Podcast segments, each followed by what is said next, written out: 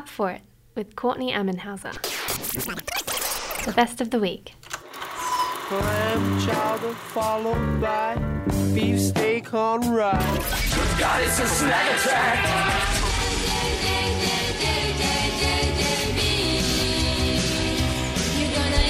Nick Jordan is in the studio for snack time. Good oh, morning. Good morning. Maybe I should start singing just to reverse the tradition. Yeah, I did have the urge just then to break out. I saw- I could see it in your I was facial like, you can expression. see it. but Nick, we're joined by a very special guest this morning. Yvonne C. Lam is on the phone. Good morning. Good morning. Hey, three people in one little chat. How fun is that? Now, Yvonne, we're going to be talking about uh, restaurant names and an article that you wrote. Uh, we threw it to the listeners on 0409 945 945. I wanted you to reach out and let me know about any notable restaurant names um, good, bad, problematic text us 0409 945 945 and Yvonne I've had a couple come through. Uh, someone saying there's a place in Dee Why called the Dodgy Indian. Real dodgy. Mm, oh, you know, it depends. Hey, and we'll probably talk about this more in the future, but like, is that like, you know, a group of white guys who've opened a restaurant and called it the Dodgy Indian because like that's how they talk about Indian restaurants and that's their experience of Indian restaurants? Or is it like an Indian person who's trying to reclaim that interesting and I be like, concur. we actually, this isn't a dodgy Indian restaurant? Yeah, that's it. Hey, well, there's another one here, which, you know, the most important part is of who is naming it and what, what that means to them. Um, Chris has texted me on 0409 945 945 saying there used to be a Vietnamese restaurant at St. Leonard's Station called Low Fat. Right. Depends how that was spelled, because I guess from what I know, fat in Vietnamese means Buddha. I'm pretty sure. Okay. And low could be could mean something else in Vietnamese, and it could be a play on words, um, or it could just be you know a Vietnamese um, restaurant owner naming their restaurant after Buddha. It's so hard to know without knowing who's running the restaurant. Mm, It could just be Yeah. like a really bad cafe that serves low fat yogurt and terrible muesli. And I, I just don't want to go to a restaurant which has low fat food. The spelling is L O space P H A T. Okay, the latter is probably unlikely then. But you know, this yogurt bar, I mean, it's got legs, Nick. Um, Yvonne, you're the digital editor at Gourmet Traveller. Thanks for coming on today. Um, Nick, do you have any personal fave restaurant names? Uh, I have kind of an all time least favorite name. Way to keep it positive. Oh, hit me. Uh, it- Gastropark. This was kind of a fudge. Yes. Yes. I don't want to eat that. like, I like the idea of it. They wanted to create a restaurant which was like going to a theme park. So that's why they named it that. But it just has the unfortunate association of having like gastrointestinal issues. And that's never what you want to have on your mind when you're eating at a restaurant. Never. no, never. no, you want to feel safe. In that Maybe, I guess, maybe if you served heaps of fermented stuff Oh, and you're like, this is really good for your gut. gut health. Yeah. Gastro Park. Mm, it's That's still, a few leaps and bounds you have to make to get there, right? yeah, you of need to have mental branding with lots of little stomach bacteria looking happy. What, like like a happy Harold diagrams of like a side profile of an esophagus and a stomach. Oh my god, this is the icon of the restaurant. yeah, yeah, if yeah. anyone yum. needs some business consulting, Yvonne and Courtney and I are available. Yeah, we would love to name your restaurant. Yvonne, do you have a favourite or a least favourite? Oh, so good, in terms of good um, names, there's this cafe in Erskineville that I love called Fleetwood Macchiato, and the pun is just so like delicious every time. Fleetwood Mac, great band. Macchiato is delicious coffee. Combine them, you have a cafe that's very good. Yes. And I know the owner, uh, one of the co-owners, he's really, really into puns as well. Um, so it just kind of like all of it just makes sense, and, and it's been going strong, delicious food. Also, like not too far from them, there's actually another cafe called One Another that I really like just saying One Another because it runs off the tongue really nicely. Mm. Also, a very good cafe. I think there's a mm. correlation between good, good Yes. restaurant names and I'm good like, Yvonne, are you just naming places you like? I've always, I look, I appreciate your opinion here, but I've always disdained both of those names. The first Really? one, because I'm crap at puns. And so people who use them just make me feel uncomfortable with my inadequacy at being bad at puns and being a writer. And one another is just really hard to Google for a long time. Like, you know, when I was like on the beat of uh, you know, writing about new things. I was like, going to write about this cafe, and then I just kept forgetting what the name was because I could never find it. We've got a message from Jeff uh, on 0409 945 945 saying there's a restaurant opening up on Parramatta Road called Snacky Chance. Speaking of puns. Mm. Again, I guess we need to know who's, who's Everyone's naming like, it, what's "Mm." happening, the story. Just story. no words. Yeah, we're And just also, like, what's okay. and also what's like what's in the restaurant? That's is it, it is hey. it like is it paying homage to Jackie Chan, or are they kind of like denigrating him because he's a great guy? Rush Hour, great movie, and just generally he's the rest of his IMDb category. Yes, IMDb police history, story very good. series, so good. Mm. Mm-hmm, mm-hmm. I like a restaurant that makes me feel like I'm going to have a really good time. Like the Sunshine Inn. I'm like, okay, I'm going to feel Ah, happy. yeah. Yeah, that's a Yeah. great name. And I like really Yeah. simple ones like uh, Ron's. in Yes. Oh, yeah, yeah, yeah, yeah, yeah. And I like, you know, there's a character. I'm like, who is Ron? Mm, we were Tell me. talking Yeah. earlier before we came on air about what we'd name our own restaurants. Courtney and I was saying it'd just be like Courtney's, or just like the name of the street the restaurant is on. Yeah. What about you, Yvonne? Oh, I'm. Oh God, I- I'll probably just name it like Yvonne's Yvonne's Asian restaurant. Yeah. that's probably you know just straight to the point. Yeah, Yeah. really What clear. Just gonna say be, what what, it I'm gonna is. cook. Yeah, yeah, yeah. Factual. You don't It's want to put an adjective in there? Yvonne's No. great Best Asian ever. restaurant? World Anyway. number one. yeah, this has all been very fun and silly, but there is a serious topic behind this, and we were kind of indicated that in our little chat about the dodgy Indian. The article Yvonne wrote is called What's in a Name? The Power and Privilege Behind Problematic Restaurant Names. That was in the most recent edition of Gourmet Traveller. And I think just to kick us off in a more serious discussion, Yvonne, can you tell us a bit about why you wanted to write about this? I guess when I was writing this for Gourmet Traveller, it's a story that's been in my mind for mm, maybe burning away in the past year. It's just um, I'm a food writer, so I do um, take note of restaurants that are cropping up or restaurants that have already been established. And I just kept seeing a few restaurant names where I was like, hey, this doesn't sit right with me. Um, and as a person of color who works in the industry, it seems weird that this issue hasn't been explored in more depth. So I'm going to do it. So I did. I did. And it was not an easy story to write, but I'm glad it, it was being written about. Mm, as yeah, I would have had great anxiety writing on that topic. I mean, I feel that writing about anything kind of related to race politics. I, I know you interviewed some of the owners of some restaurants which have some problematic restaurant names. How how did those interviews go? Were they very receptive to the kind of questions you're asking them? I think on the whole, um, the restaurant owners, when I approached them, there were a few that I mentioned in the story. Um, they were largely okay with being um, with talking about the restaurant name. So, for example, there is a restaurant in um, Surry Hills, and there's a couple of locations in Sydney. It's a Vietnamese restaurant co-owned by a Vietnamese Australian, and it's called Madame Nhu. And Madame Nhu is a um, contentious figure in Vietnamese history. And um, basically, when I when I questioned the owner, we had a really lovely one-hour chat about the restaurant name. He was basically saying, "Look, Madame Nhu, yes, she's a device um, figure in political history, but it's largely Western media and foreign media that have shaped how she's been represented in the history books.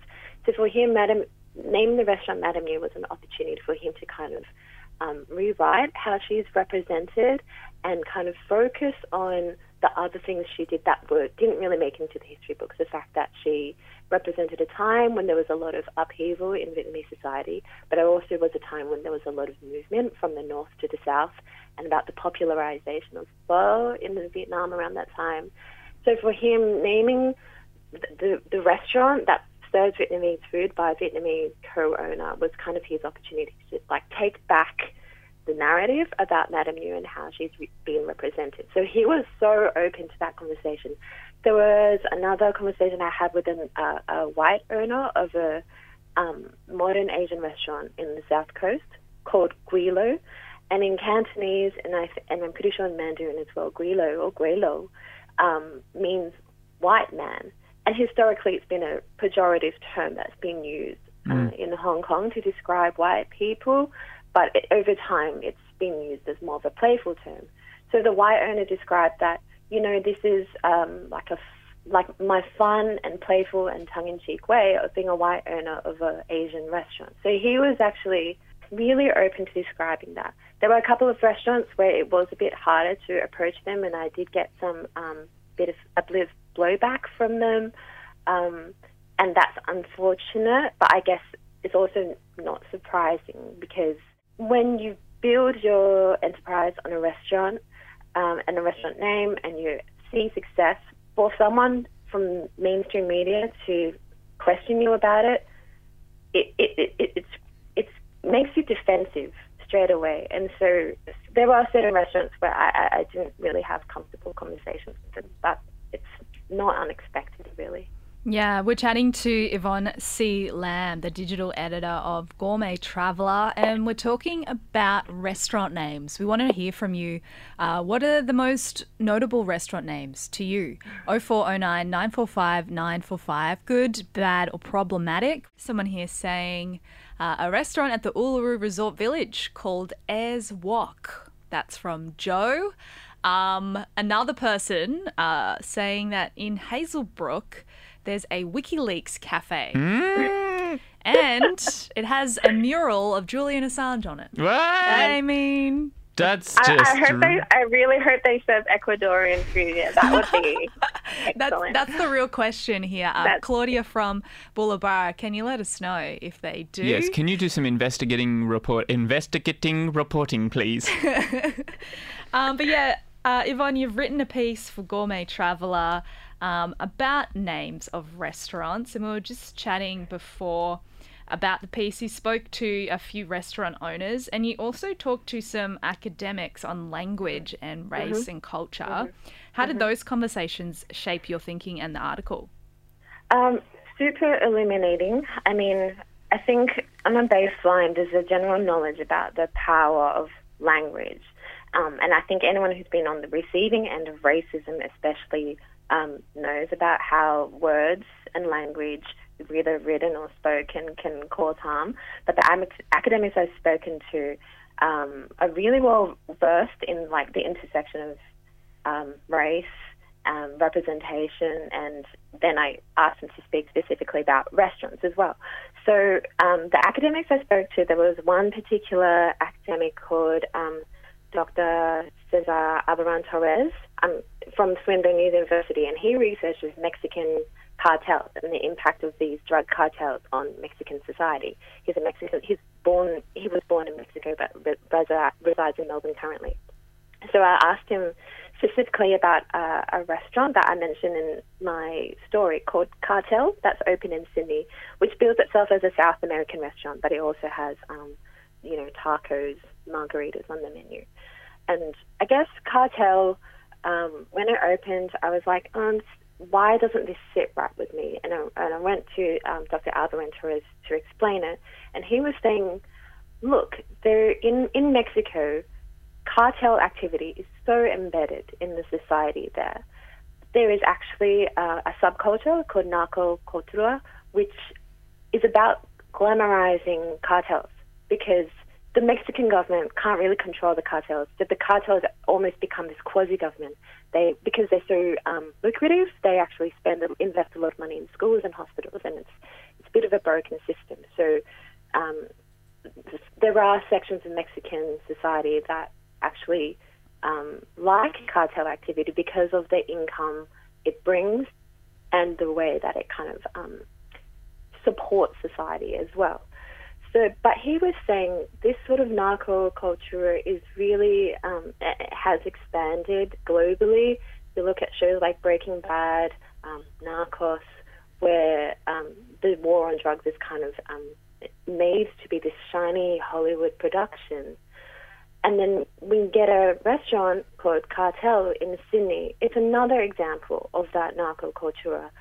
Um, but what it does is that it desensitizes people here, abroad, about um, the death and destruction that's wrought by these cartel wars. And he he recited all these statistics about um, how many people have died, how many people have been trafficked, how many people have um, suffered at the hands of drug cartel activity. And he says a name like cartel is really dangerous for perpetuating this sort of um, valorization of drug uh, drug cartel figures, um, and it's it's really bad because it, one it, it glamorizes act, the activity, but two it also talks about Mexican society and culture in this really parochial, um, myopic, Yeah, one-dimensional Mm-hmm. way, and he he wants less of that to happen.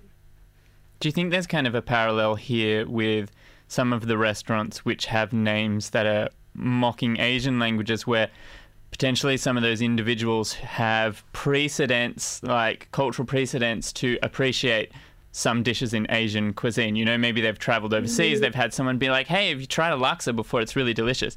But they've mm-hmm. never been invited to different, mm-hmm. to appreciate different cultures. Like, there, there aren't just many to use a corporate term like touch points in society where someone who isn't you know doesn't have access to different asian cultures to learn about languages and appreciate them. And maybe the opposite they've actually had some examples of of you know making fun of those languages and mocking them. And it makes me think of the there's a video in that's embedded in your article, Yvonne, where it's like two of the restaurant owners speaking about why they chose to name their restaurant. And they name a scene from Austin Powers where they're, I mean, sorry, Wayne- um, the other Wayne's World? Mike Myers film. Shrek. but not Shrek. yeah, yeah. Um, where there's like some mocking of Asian language. And that to them was like inspiration for the name of the restaurant, which is kind of a, a, a joke to them. Right, right. So I think with this particular restaurant in question, um, they they are uh, four white owners who uh, run a run a modern Asian restaurant and have named their restaurant after a scene in Wayne's World. And yes, like you say, Nick, it's it's mockery of um, uh, particular Asian restaurants. To to my mind, it's perhaps East Asian languages that they're mocking their restaurant is about Southeast Asian food. So already there's kind of this weird like disjoint about which area of Asia are you referencing. And for me as an Asian Australian, it kind of sits really uncomfortably because um, it's funny that you mentioned the food because I, uh, in my story, I don't really kind of extensively critique the menu or the dishes or how well these um, chefs may be cooking their food, and that's not really what the story is about. The, the story is about how um, their engagement with the food is quite surface in the sense that you know they probably know how to the ins and outs of, of making a roti or how to make a curry or how to make a som tam, but they, I, I think they're not going deeper into the culture and the history and the people and the place behind Southeast Asian food. So in my mind, the food is a product that can be um, adapted and sold and profited off, but the people, the labor behind the dishes, they're othered, they're lost, right? And once that, and once that happens, once the human faces behind a cuisine are lost, um, it's an it's then easy to take the next step. Like I like South Asian food, Southeast Asian food. Well, you know, let let me scatter the room with um, street fighter figures. Let me scatter random Chinese characters on the walls, even though Japanese and China are in East Asia again. Um, and then let's let's let's put all um, let's put bamboo around our restaurant. Let's um, have a mural that has a person in a conical hat, like a tuk tuk. Yeah. It's just it's all all- these like it's all these quite tokenistic, I think, representations of Southeast Asia that actually go the opposite way of what they're trying to do. They're trying to um, the effect for me is that it's it's kind of flatten, flattening and homogenizing Southeast Asia, East Asia, countries that have you know so many diverse cultural groups, so much rich history, and it kind of becomes this like two-dimensional tableau. And in a way, for me, it's it's, it's a mockery of of Asia. it, it, is a mockery of Asia, and, and and it's the branding, it's the food. Um, uh, sorry, it's the branding, it's the logo, it's, it's the restaurant name, and I think um, this restaurant that I talk about, it's not the only one that does it. It's actually, on the whole, a problematic thing in the restaurant industry where um, representation of quote unquote ethnic cuisines really others the people that they're taking their cuisines from. And it, it needs to be talked about a lot more in Australian media, in Australian society, and the Australian restaurant industry. Absolutely, particularly when we're in a situation where there's we're in a situation where a lot of people, you know, people of color who are opening restaurants may not have the opportunity to open a restaurant like that with the amount of capital it takes to fit out a restaurant or even charge the mm. prices that some of these restaurants who have the privilege of doing that mm. are mm. doing. It, you, you stratify things a bit and it makes it even more uncomfortable and more problematic. Yeah, we're speaking to Yvonne C. Lam, the digital editor at Gourmet Traveller. Oh, I could talk to you all day about this, but we do have to wrap it up. For anyone who wants to read the article, where can they go? Um, the story is in the current issue of Gourmet Traveller magazine, and you can also find the story online at Gourmet. If you just Google Gourmet Traveller, you'll find it there. Beautiful. Um, We'll, yeah. we'll pop a link up on our website as well, fbiradio.com. Thanks again, Yvonne, and thank you, Nick. Thank you. We'll uh, finish it with a song that you've selected. Yes, it's a song. I am afraid I won't be able to pronounce it properly, but it's about som tam, and it's a recipe for som tam rendered in Thai form. Delicious. Thanks again. We'll catch you next time. Thank you. Bye. Thanks for having me. See ya.